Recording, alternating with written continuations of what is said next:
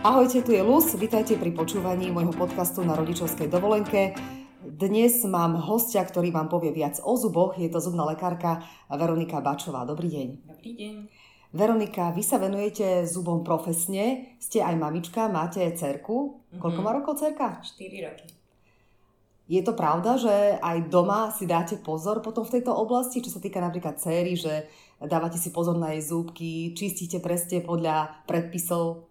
No musím, moje dieťa je moja vizitka, takže ja musím čistiť dobre.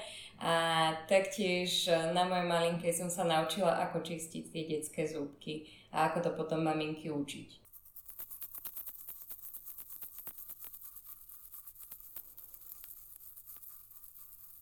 Poďme ale na začiatok. Je dôležité, aby si ženy dávali pozor na zuby už keď sú tehotné.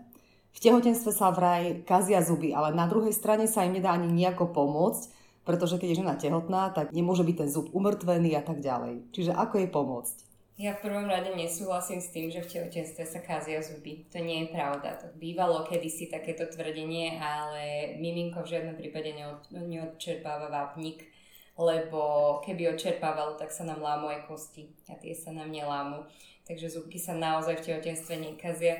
Celé je to podľa mňa o tom, že keď sa nám narodí to bábetko, tak nemáme ten obrovský čas, ktorý sme predtým mali na tie zuby a na tú hygienu, lebo sme radi, že si dáme antiperspirant a že vlastne pripravíme raňajky manželovi ráno a že tá maminka nemá ten čas na čistenie tých svojich zubov a preto sa zvyknú pokaziť po tehotenstve, ale rozhodne to nie je tým, že by odčerpávalo bábetko nejaké vitamíny alebo minerály. To by príroda nikdy neurobila. Čiže je to len mýtus? Jasné, určite. A čo sa týka toho ošetrenia v tehotenstve, tehotná sa kľudne môže nechať ošetrovať, môže si dať pichnúť anestézu, to je ďalšia vec, ktorá nie je pravdivá, keď to niekto tvrdí lebo ten adrenalín, ktorý je v tej anestéze, nič tomu bábetku nespraví a rozhodne je bezpečnejšie si dať tú lokálnu anestézu, ako keď má byť žena v strese, že bude mať nejakú bolesť a vtedy sa jej vyplaví ten adrenalín do tela. A je pravda, že by mala žena počas tehotenstva navštíviť zubnú lekárku dvakrát, teda má nárok na dvakrát preventívnu prehliadku? Áno, a obidve sú veľmi dôležité. Prvá by mala byť medzi 4. a 6. mesiacom a vtedy tie treba pozrieť zubky a treba všetky kazy práve ošetriť. Pretože keď sa babetko narodí, tak už treba, aby nemala v puse v podstate žiadne kazy ani ona, ani manžel, ani nikto, kto príde s babetkom do styku, lebo tie baktérie z jej úst sa môžu vlastne preniesť do tej ústnej dutiny babetka fúkaním jedla, oblizovaním cumlíka, oblizovaním lyžičky a tak ďalej. No a tá druhá preventívka, tá má byť už vtedy, keď sa maminka gúla, už je na materskej, už nemá žiadne iné problémy, len čaká na miminko a vtedy treba vysvetliť máme, ako sa bude starať o tie zuby. Aspoň ja to tak robím. Vtedy dostane kompletnú nalieváreň o hygiene, o výžive. A keď to dostane, tak to dieťatko väčšinou ostane bez kazu, keďže maminka sa stará od malička. A ako by sme sa my, dospelí, mali starať správne o zuby? Čistiť Ráno a večer. To povie každý, čistím si ráno a večer a aj tak mám problémové zuby. Čo s tým? Uh, treba čistiť dobre. To, že niekto čistí zuby, to nestačí. Hej, musí chodiť uh, dvakrát do roka na dentálnu hygienu, dentálna hygienička skontroluje, ako to robí a musí si tie zuby čistiť správne. Lebo môžem si aj 10 minút čistiť zuby, ak to neurobím dobre mechanicky, tak v podstate to nemá žiaden efekt.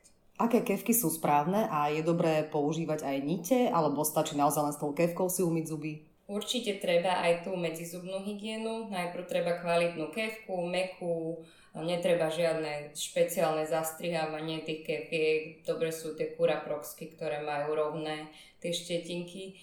A ja som americká škola, takže ja veľmi fandím nitiam. Ja nemám rada medzizubné kevky, ani ich osobne nepoužívam, ani ich nikomu nedoporučujem, lebo tie zubné kazy vzniknú na, na styčnej ploche tých zubov a to, že sa tou medzizubnou kevkou očistí ten priestor, kde je ďasno, tým sa vlastne nič nestane. Dobre, to sme sa porozprávali o dospelákoch, vráťme sa späť k deťom. Keďže tento podcast sa volá na rodičovskej dovolenke, tak viac menej rozoberáme deti a ich život a ich svet. Potom, keď už mamička porodí, tak má na svete malé bábetko krásne, z ktorého sa teší, ale prídu s ním aj samozrejme veľké starosti. A keď sa bavíme o zúbkoch, tak tie prvé zúbky zvyknú dieťatko vyrašiť, ako sa hovorí, v takom pol roku asi. Áno. Je to také asi najhoršie obdobie aj pre tú mamičku, sprevádzané plačom, nepokojom a tak ďalej. Ako zvládnuť toto obdobie a ako ošetrovať tie zúbky? Deti sú prudko individuálne, čiže niektorým sa zuby zrazu pre, prerežú ani nevie ako a niektorým deťom to ide naozaj veľmi ťažko. Čo sa týka zvládania toho prerezávania, tak je na to strašne veľa tých babičkovských receptov. Existujú kadejaké gely na to, aby toto dieťatko nebolelo. Ja tomu veľmi nefandím, lebo tie gely väčšinou to dieťatko spapá a v podstate sa to odplaví s prvou slinou a moc to nepôsobí. Takže ja mám rada tie recepty starých mám, ako poriadne to chladiť, dávať mrazený hrášok, mrazenú mrkvu, ľadové drte a tak ďalej. A keď už toto dieťa naozaj bolí, tak vždy máme poviem, nech dá ten nurofen lebo ho predsa nedáva každý deň a nech sa to dieťatko aspoň vyspí. No a čo sa týka toho, že sa prerezávajú tie zubky a už sú v ústach, tak vtedy na začiatku to treba ešte aj čistiť gázovými štvorčekmi, tými, ktoré sme mali na pupík. Ako sa to čistí? Normálne to poočierame. Dáme ano? si na prst tú gázu a v podstate nechtom pootierame tie začínajúce zubky. A prečo sa to robí? Pretože to dieťatko sa zároveň v noci krmi, buď sa dojčí alebo papa umelé mlieko a ten povlak tam nesmie byť už od začiatku. Lebo často príde maminka s pokazenými prednými zubami a povie, že oni sa už tak prerezali.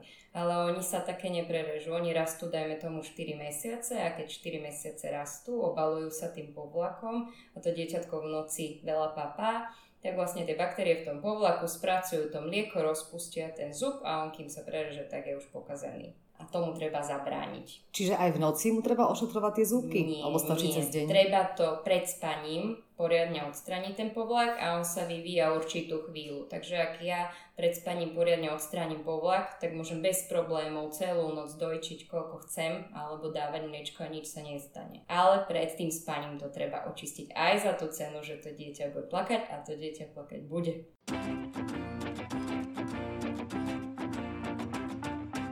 Mňa by zaujímalo, kedy si vlastne treba správne umývať zuby. Ráno. Lebo niektorí to robia pred raňajkami, hneď ako sa zobudia, a niektorí to robia po raňajkách. Tak kedy je to správne? Najlepšie je umyť hneď, keď sa zobudím a potom sa až najesť. Celá pointa je v tom, že kaz vzniká tak, že na zube mám povlak, v ňom sú baktérie a tým baktériám dodám nejaké sacharidy, tie sacharidy sú spracované tými baktériami a tie baktérie vylúčia kyseliny a zub sa rozpustí. Čiže ja potrebujem, keď už si dám to jedlo, aby som na tých zuboch nemala ten povlak, ktorý spracuje to jedlo. Takže hneď ako sa zobudím, umýjem si zuby a potom sa môžem naraňajkovať. Není dobré hneď po jedle umývať zuby, pretože tie zuby sú v podstate naleptané, je tam kyslé pH a keď na to prídem s kevkou, tak ich ešte viacej dorazím. Čiže aj deťom umývať tie zubky hneď ako sa zobudia. Áno, určite. Kedy je správny čas ísť prvýkrát k zubárke? Hneď s prvým zubom. Áno? Pokiaľ tá maminka chodila ako tehotná už k zubárke a dostala tu nalievareň, tak nemusí. Môže si počkať a ísť, dajme tomu, v roku s tým dieťaťom, ale pokiaľ žiadnu nalievareň nedostala a nevie, ako čistiť tie zubky, tak určite od prvého zuba. Lebo teraz sú tie kazy strašne skoro. My ťahávame zúbky aj 16-mesačným, 17-mesačným miminkám, pre mňa je to ešte stále miminko a tomu treba zabrániť, lebo je toho teraz naozaj veľa. A čím je to spôsobené podľa vás? Nečistia sa tie zubky a veľmi veľa papajú tie deti v noci. Ale to je prirodzené a normálne. Hej, dojčiť treba, je to tá najkrajšia vec na svete, len sa to musí predtým očistiť. A to tie maminky nevedia a tak to potom dopadá. Lebo mi nedávno písala kamarátka, posielala mi fotku, kde jej dcera sedela vlastne v zubárskom kresle. Jej dcera je, tuším, štvoročná a hovorila mi, že Ježiš Mária, už si bola zemankom u zubárky, lebo my sme teraz prvýkrát a že zubárka nás pucovala, že sme neprišli skôr. Že vedela Správne. si o tom? Mm-hmm. A ja, že no tak ja, ja som o tom vedela našťastie, my sme boli teraz skôr. Ale sú mamičky, ktoré naozaj idú prvýkrát s tým dieťaťom k zubárke keď má 4-5 rokov, možno už keď nastupuje do školy. To je veľmi neskoro, lebo väčšinou sú tam už tie medzizubné kazy, ktoré sa veľmi ťažko riešia, keď to dieťa nie je zvyknuté. A hlavne keď to dieťa už chodí do školy, tak už je v kolektíve a v tom kolektíve sa rozprávajú kadejaké veci, ako napríklad, že u zubára sa vrta, u zubára sa pícha, u zubára sa trhajú zuby. A keď príde to dieťatko maličké, tak ten rodič je jediný zdroj informácií pre to dieťa. A keď ten rodič mu povie, že sa tu nemá čoho báť, tak ono to bude považovať za pravdu a tým pádom sa nebude báť. Naozaj tie malinké deti sem chodia úplne bez problémov, oni sa pohrajú v kútiku, potom v druhom kútiku, potom si pozrú rozprávku a potom, keď už je nejaký problém, tak už nás natoľko poznajú, že je to všetko v poriadku. No, všetci dospeláci majú hororový strach zo zubárov, to je asi jediný lekár, ktorého sa najviac boja zo všetkých lekárov, takže samozrejme, že takto namotivujú aj tie deti, potom mm-hmm. oni mhm. majú z toho tiež veľký strach, ale ako vravíte, netreba sa báť. Teda aspoň u vás, ako to vyzerá, keď príde taký detský pacient na kontrolu? A ako malý?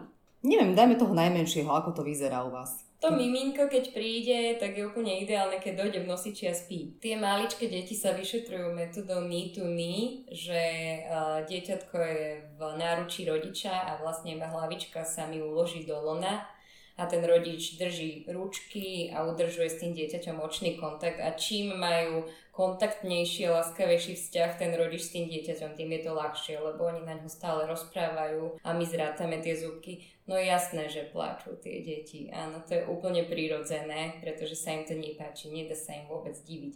Ale treba to vyšetriť. Ale veľakrát sa nám stane, že keď dojde dieťa v nosiči, tak mi vlastne iba vyklopia hlavičku do lona a vyšetrím ho v spánku. Ako náhle sa začne budiť, tak mama mu dá prsu do úst a všetko je v poriadku. A tak to mám najradšej. A potom tie staršie deti, lebo ja viem, že vy tu máte aj takú zázračnú obrazovku, mm-hmm. na ktorej e, deťom púšťate rozprávky. Hej, tie rozprávky, to je kúzelné. Čiže na to dieťa treba, aby v momente vybafla tá rozprávka ľadové kráľovstvo devčatám a McQueen chlapcom a tie deti sa naozaj potom tešia, sadnú si, my to voláme televízne kreslo, povozia sa, zratajú sa zuby a fakt keď idú od malička, tak oni sú tak navyknuté, že ich to baví, oni sa doslova tešia, dostanú odmenu a potom už keď je nejaký problém, tak sme najlepší kamaráti, takže vedia, že nám môžu dôverovať. Oni si to tak potom možno aj zafixujú, že ako bolo dobre u tej pani zubárky, že no, mali sme tam hráčky, odmenu. rozprávku. Hej, hej. Tak to je super teda. Ja, u nás, e, keď ja som bola malá, tak takéto niečo nefungovalo, tak by sme sa hrozne bali zubárov všetci. Možno práve preto máme všetci dospeláci takú paniku zo zubárov teraz. Oni, tí školskí zubári, vyzerali všetci rovnako, tie zubárky, no a aj to tam tak prebiehalo hororovo. Niekedy sme mali v škole aj takú kontrolu, že k nám prišla pani zubárka s takým svojim tímom mm-hmm. a mhm. s niečím nám uh, tie zúbky natierali. Čo to bolo a či sa to ešte dnes praktizuje? Bolo to niečo floridačné. Na jednej strane to nebolo zlé, lebo tie deti boli pravidelne kontrolované. V podstate to bolo všetko podchytené. Na druhej strane ja ako mama by som rozhodne nechcela, aby moje dieťa niekto v škole zobral, bez toho, aby som ja o tom vedela, aby mu dal nejakú látku na zuby, o ktorej ja neviem, čo mu dal. Takže podľa mňa to určite nebolo správne, že o tom rodičia neboli informovaní. Vy to hovoríte zo svojho pohľadu, lebo ste lekárka, ale napríklad mne by to až tak neprekážalo. Keďže tomu nerozumiem, tak by som dôverovala tým zubárom. No ja ako mama by som chcela vedieť, takisto ako mama že čo dávajú môjmu dieťaťu, takže podľa mňa oveľa lepšie, keď si to teraz tí rodičia strážia sami a chodia na tú preventívku a sú za to zodpovední. Taktiež potrebujú vidieť, že čo má to dieťa v ústach. Keď to robili tí školskí zubári, tak v podstate nemali ako vysvetliť tomu rodičovi, že čo je tam zlé, či je tá hygiena dobrá, aké má stravovacie návyky to dieťa a porozprávať sa s ním a to gro tej hygieny a výživy sa predsa deje doma Čiže ten rodič do toho má čo hovoriť a mal by byť prítom. Rozprávali sme sa o tom, že aké kevky by mali používať dospelí ľudia, takisto aj tie nite, ktoré vy viac preferujete, ako tie medzizubné kevky. Ale ako čistiť zúbky takto malým deťom, s akými kevkami? Vy ste mi svojho času odporúčali takú jednozväzkovú zubnú kevku. Jednozväzková kevka je moja topka, ja nič iné nepoužívam, do 10 rokov nebudem nič iné u maličke určite používať ani u žiadneho iného dieťatka, ktoré dá pán Boh bude mať a ona je perfektná v tom, že je strašne maličká. A tie detské zuby sú veľmi malé a akákoľvek detská kevka je veľmi veľká na tie malé mliečne zubky. A s tou jednozväzkou kevkou očistím každý zub zvlášť a preto viem, že som očistila úplne všetky zuby. Lebo veľa maminiek dojde na preventívnu prehliadku a povie mi, že ono, ona vlastne nevie, koľko má to dieťa zubov. A ja poviem, ako to môžete nevedieť, koľko má tých zubov, keď na tie zubky vidíte a každý umývate. A celé je to o tom, že keď sa umýva tou detskou kevkou, tak oni to tak obehajú v tých ústach, niekedy ani nepozerajú na tie zuby, len tam triafajú z jednej z druhej strany a s tou jednozväzkou sa naozaj umie každý zubok zvlášť. Takže presne viem, ktorý som umila a ktorý nie. Áno, lenže tá jednozväzková sa aplikuje tak trošku náročnejšie. Asi nie každé dieťa by to vydržalo. Pre mňa je to veľmi jednoduché, ja to ničím iným neviem. A ja som vymyslela tú polohu, že dieťatko mi leží. No povedzte, ja ako, ako to robíte? Dieťatko mi leží, mám ho medzi nohami, ja som za ním a ručičky, ktoré chodia hore-dole, tak tie vlastne zvyknem pricvaknúť. To znie tak hrozne, ale pricvaknúť mojimi nohami. A tú polohu som vymyslela vtedy, keď som mala ja vlastné dieťa a zistila som, že síce viem, ako sa to má očistiť, ale to dieťa mi ležať nebude. To dieťa sa mi bude váľať a bude mi tam dávať ruky, vodspe si pestičku do a tak ďalej. Čiže táto poloha je pre mňa najlepšia. A ktorúkoľvek maminku som na to naučila, tak tiež prísahajú na tú polohu, že vtedy perfektne vidia do tých úst. A áno, to dieťa plače. Musíme si na to zvyknúť a to dieťa si tiež zvykne. Chvíľu na nás chcú zavolať sociálku, sedia a potom to už To na mňa volajú vždy, keď podávam liek malému. No, alebo odsávame nos tým vysávačom. A práve, že moja sestra mi vravela, že dobre, že pláče ten malý, lebo aspoň viac otvorí ústa a môžem poriadne umyť zuby. Určite. Aj pri preventívke je to celkom fajn, keď plačú. Dobre, to už vieme, že malým deťom je potrebné umývať zúbky ráno aj večer. Je to potrebné aj cez deň? Nie. Ja ani nenúčim maminky, aby umývali ráno, hlavne tým malým deťom my sme radi, že sme radi ráno, hlavne keď je viacej detí a treba dať do škôlky a do školy. Takže ráno tie väčšie deti si to kľudne môžu aj obehať samé. Ale večer to musí vždy urobiť rodič do 10 rokov a kvalitne a s jednozväzkovou kevkou. A čo sa týka toho umývania cez deň, ja v tom nevidím nejaký efekt. Skôr si myslím, že keď budeme príliš často umývať tým deťom, tak možno, že sa im to práve znechutí, že to robíme príliš veľakrát Taktiež nefandím tomu umývaniu v škôlke, lebo veľakrát mi dojdu deti, ktoré mi povedia, že a malý mal takú dinosauriu kevku, tak sme si s ňou umýli všetci. Takže odvtedy tomu veľmi nefandím aj u nás v škôlke som ich radšej odhovorila, nech to s tým nerobia lebo v podstate si prenesú tie baktérie, tie detičky navzájom. Viem, že najmenším detičkám sa nesmie dávať pasta na zubnú kevku, čo je na tom pravdy a čo si vy myslíte o tých detských zubných pastách, ktoré majú rôzne príchute, ja neviem, jahodko a malinová a tak ďalej. Tá pasta sa nemá dávať dovtedy, kým to dieťa nevie vyplúvať. Hej? A ako náhle vie vyplúvať, tak v podstate môžu dávať rodičia akúkoľvek pastu. Teraz je ten trend, že veľa ľudí nechce Floridy. Podľa mňa sú Floridy veľmi dobré, lebo dokážu remineralizovať tie počiatočné kazy a inhibujú baktérie, ktoré spôsobujú kazy, inhibujú v nich určité enzymy a tak ďalej a majú rôzne iné dobré vlastnosti, ale pokiaľ ten rodič z nejakého dôvodu ten fluorid nechce, tak ho vôbec dávať nemusí. Podstatné je mechanicky očistiť ten povlak a tá pasta je už naozaj doplnok. Môj bývalý šéf používal perfektný prirovnanie, že keď sa pes vykaká na koberec, tak je úplne jedno, čím to budem oblievať, či to obliem kvetinkovou vodou, alebo to obliem savom, alebo čo na to namažem, indulonu, alebo čokoľvek. Potrebujem to mechanicky očistiť a vykepovať to. A tie zuby sú to isté. Ja potrebujem mechanicky odstrániť povlak. A to, že už dám tú pastu, tak to už je naozaj doplnok, ktorý môže a nemusí byť. Pokiaľ to tí rodičia nechcú, môžu dať kokosový olej, môžu dať nejakú pastu bez flóru, ale môžu fakt nedať nič, napríklad s tou jednozväzkovou kevkou stačí naozaj len na sucho tie zuby obtrieť. A ak chcú dávať pastu, tak nech dávajú ako chcú. Stačí, že si budú strážiť tie floridy podľa veku. To znamená, keď mám trojročné dieťa, tak kúpim nejakú pastu, ktorá je pre deti od 1 do 6 rokov. Nemusím vedieť ten údaj, koľko je maximálne množstvo floridov. A čo svieži dých? Svieži dých, no to, to je ten bonus tej zubnej pasty. Ale aj tak z tých jahodkových a melónových past mož, možno ten svieži dých nebude. Takže... Čiže môžeme a nemusíme vôbec používať zubné pasty? Áno. Je to super, keď ich používame, je to dobrý doplnok, ale nemusíme. To gro má byť mechanické očistenie tých zubov. Ani školáci? Tiež nemusia, ani my dospelí nemusíme, keby sme nechceli, hej, keď to mechanicky zvládneme a poriadne to, poriadne to očistíme, tak v podstate ten povlak tam nebude tak či tak. Ale u tých detí od toho školského veku sú tie Floridy naozaj dobré, lebo tam začínajú tie kazy, hlavne na trvalých šestkách a tie sa dajú krásne zastaviť tými fluoridovými zubnými pastami, samozrejme v kombinácii s mechanickým čistením. Ale nie je to nevyhnutné. Nevyhnutné je mechanicky to očistiť kevkou. Vy ste moja zubná lekárka, takže my sa už nejaký ten čas poznáme a pamätám si, keď bol môj syn ešte taký o rok mladší, to mal vtedy také dva roky, možno ešte mladší bol oveľa, tak ste ma upozorňovali na to, aby som mu nedávala piť rôzne juicy a podobné sirupové nápoje. Prečo? Zhoršilo sa to v dnešnej dobe? Veľmi. Odkedy sa vymysleli tieto jupíky, kubíky v tých špeciálnych flašiach, ktoré my mami milujeme, lebo si toto dieťa vie samo otvoriť a zároveň sa to dá zavrieť, takže sa mu to nevyleje v ruksaku, tak je to veľmi populárne medzi mamičkami.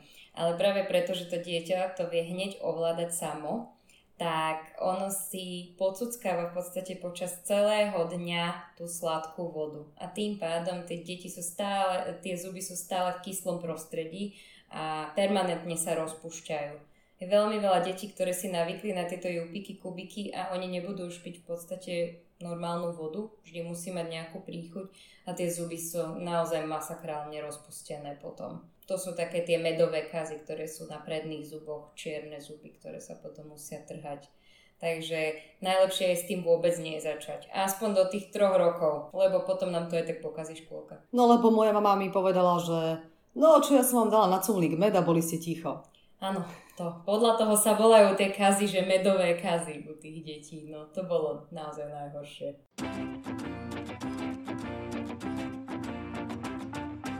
No a ďalšia téma cumlík. Dokedy ho používať? Môže nám pokaziť zubky? To, že ten cumlík kriví zuby, tak to je naozaj najmenej. Celá pointa toho cumlíka je, že on tlačí na podnebie a podnebie je zároveň e, tá istá kosť, ako je spodina nosa. A tým, že sa to podnebie viduje, kvôli tomu, že na ňo ten cumlík tlačí, tak sa zúži nosík. A keďže sa zúži nos, tak sa v ňom retinuje všetko, čo to dieťatko vdýchne, má opakované nosové infekcie, dýcha ústami, chrápe. Tie deti veľmi typicky vyzerajú, že prídu a majú otvorené ústa, dýchajú ústami. A to, že sa pokrývia tie zuby, to už je naozaj len následok toho, že majú úzunké to podnebie. A to by ma trápilo najmenej. Ale to, že má to dieťa tie opakované nosové infekcie vlastne vedie k tomu, že mu neskôr vyberajú mandle tomu treba naozaj predísť, to nám nestojí za to. Nebudem sa hrať na svetu, aj moja malá mala cumlik, ale treba to zastaviť včas a včas je podľa mňa rok a pol, maximálne dva roky a viac určite nie. No len ako to zastaviť? No, my sme dali sused, susedovie malému a vydržalo nám to až do večera a večer sa spustil veľký rev, no a tak sme mali týždeň ale tým, že to tu vydávam, tak som nechcela zažiť to, že by sme boli v nemocnici a vyberali by na mandle, takže treba si zvoliť to menšie zlo. Sú v dnešnej dobe tie mamičky poctivejšie, čo sa týka nejakej prevencie zubov nielen svojich, ale aj ich detí?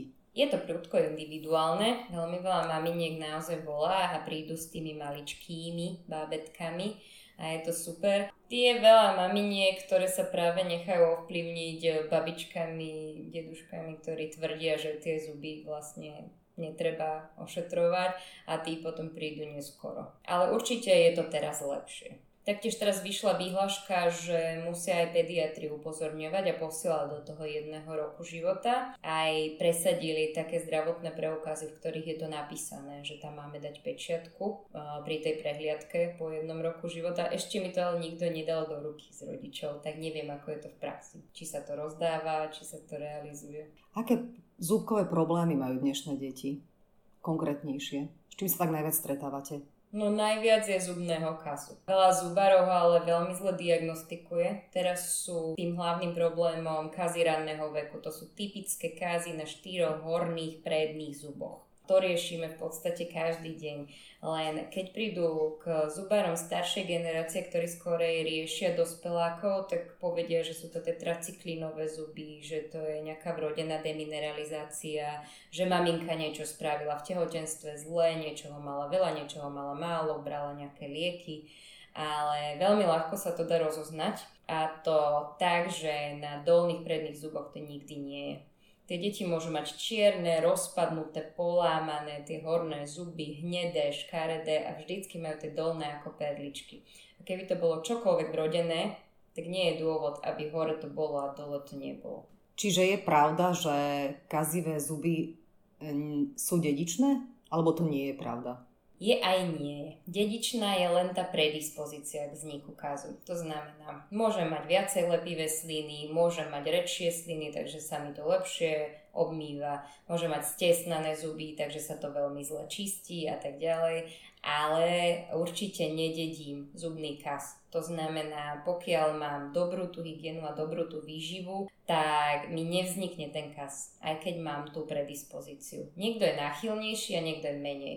Ja nemám žiaden zubný kas, Nikdy som to nepreháňala so zubnou hygienou, ani to nikomu z mojich pacientov netvrdím. A keď som bola tínedžer, tak som bola strašná v tomto, naozaj strašná. A nemám žiaden kas. Čiže u mňa určite tá genetika zohrala úlohu. Moje rodičia majú všetky svoje zuby, už sú dôchodcovia. Tak... Ja som zase opak, ja sa až príliš starám o tie svoje zuby, respektíve sa snažím naozaj používať e, rôzne špeciálne zubné pasty, karbónové, kadejaké, správne zubné kevky, samozrejme aj nite a napriek tomu mám stále pokazané zuby.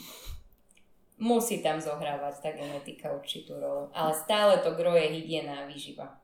Je pravda, že to je taký ten ďalší mýtus, že ak nemáme po ruke nejakú zubnú kevku, tak nám stačí aj jablko, že nám očistí zuby. Určite, tam ide o tú abrazivitu. Pokiaľ je to jablko zelené, tvrdé a nie červené, sladké, meké, tak naozaj tie zuby vie krásne očistiť.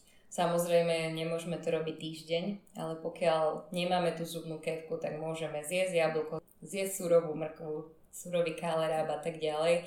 Aj u tých detí je perfektné, keď im dáme na desiatu presne tieto tvrdé veci a oni si s tým krásne umýjú zuby, lebo oni majú medzerovitý chrup. Aj jahody vedia toto isté spraviť. Že si zoberiem polku jahody, ona má tie zrniečka, pobehám si s ňou tie zuby. A zafarbia nám zuby? Čím? Nie, nie. nie? Práve, že to vedia krásne vybieliť. To je jeden z babských receptov na bielenie zubov, sú jahody.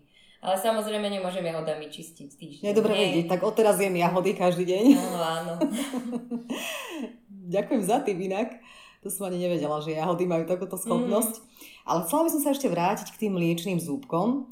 Ja som raz čítala taký váš ako keby pokyn k tomu, že ak nejakému dieťatku vypadne mliečný zub, tak by sme si ho mali nechať a dá sa ďalej použiť. E, nie, to bol trvalý zub. Trvalý? Mliečný mm-hmm. zub práve, že keď si ho dieťa vybije, tak určite ho nesmú rodičia dávať naspäť, aj také sme mali. Uh, ten mliečný zub by vlastne mohol koreňom vraziť do zárodku toho trvalého zuba, ktorý je tam uložený. Takže keď si dieťa vybije mliečný zub, tak už ho treba dať do krabičky alebo pod vankuš pre zubkovú výlu a určite ho nedávať naspäť. Ale platí Čiže to už nám je na nič, vlastne. zubov. Áno, raz príde doba, kedy sa odtiaľ budú brať tie zárodočné bunky a možno to na niečo bude, že vraj príde taká etapa a budú odtiaľ vedieť brať tie kmeňové bunky, ale zatiaľ o tom neviem, že by nám na niečo bol ten mliečný zub. A ako sa dá využiť ten trvalý zub? Ak nám vypadne? Ten trvalý zub, pokiaľ na neho dávame pozor, tak sa dá normálne vrátiť naspäť do lôžka. Treba ho zobrať, moc ho neočisťovať, keď tak ho iba oplachnúť pod tečúcou vodou a dať ho buď do slín, alebo do mlieka, alebo do roztoku na šošovky a čo najskôr ísť k zubárovi. A zubár ho tam vie vlastne replantovať naspäť. A on sa vie ujať. A normálne tam ostane. Je to taký malý zázrak. Začal sa nám nový rok, viac menej ešte stále sme na začiatku, je marec. Predpokladám, že asi najviac tých preventívnych prehliadok mávate na jeseň. Alebo sa milím? Um, najviac preventívnych prehliadok býva v decembri. decembri. Lebo takto majú ľudia zaužívané. Vtedy si každý spomenie, že som ešte nebol zubára. stihnúť, hej, hej. No, takže v decembri. Dobre, čo by ste chceli ešte na záver dodať? Aby maminky došli v čase, aby čistili zuby a nebali sa toho, že tie deti plačú. Tie deti oveľa viacej pláču vtedy, keď nám prídu s tými hnisajúcimi abscesovými zubami a treba ich potom vyťahnuť a to nikto z nás nechce. Vtedy puká srdce mne, sestričke aj rodičom, takže oveľa lepšie je, keď to dieťa si poplače doma, ako keď si poplače v zubnej ambulancii. Tak ja v tejto chvíli ďakujem za všetky cenné rady a tipy od zubnej lekárky Veroniky Bačovej. Ďakujem ešte raz za rozhovor. Nech sa páči. No a počujeme sa pri ďalšom podcaste.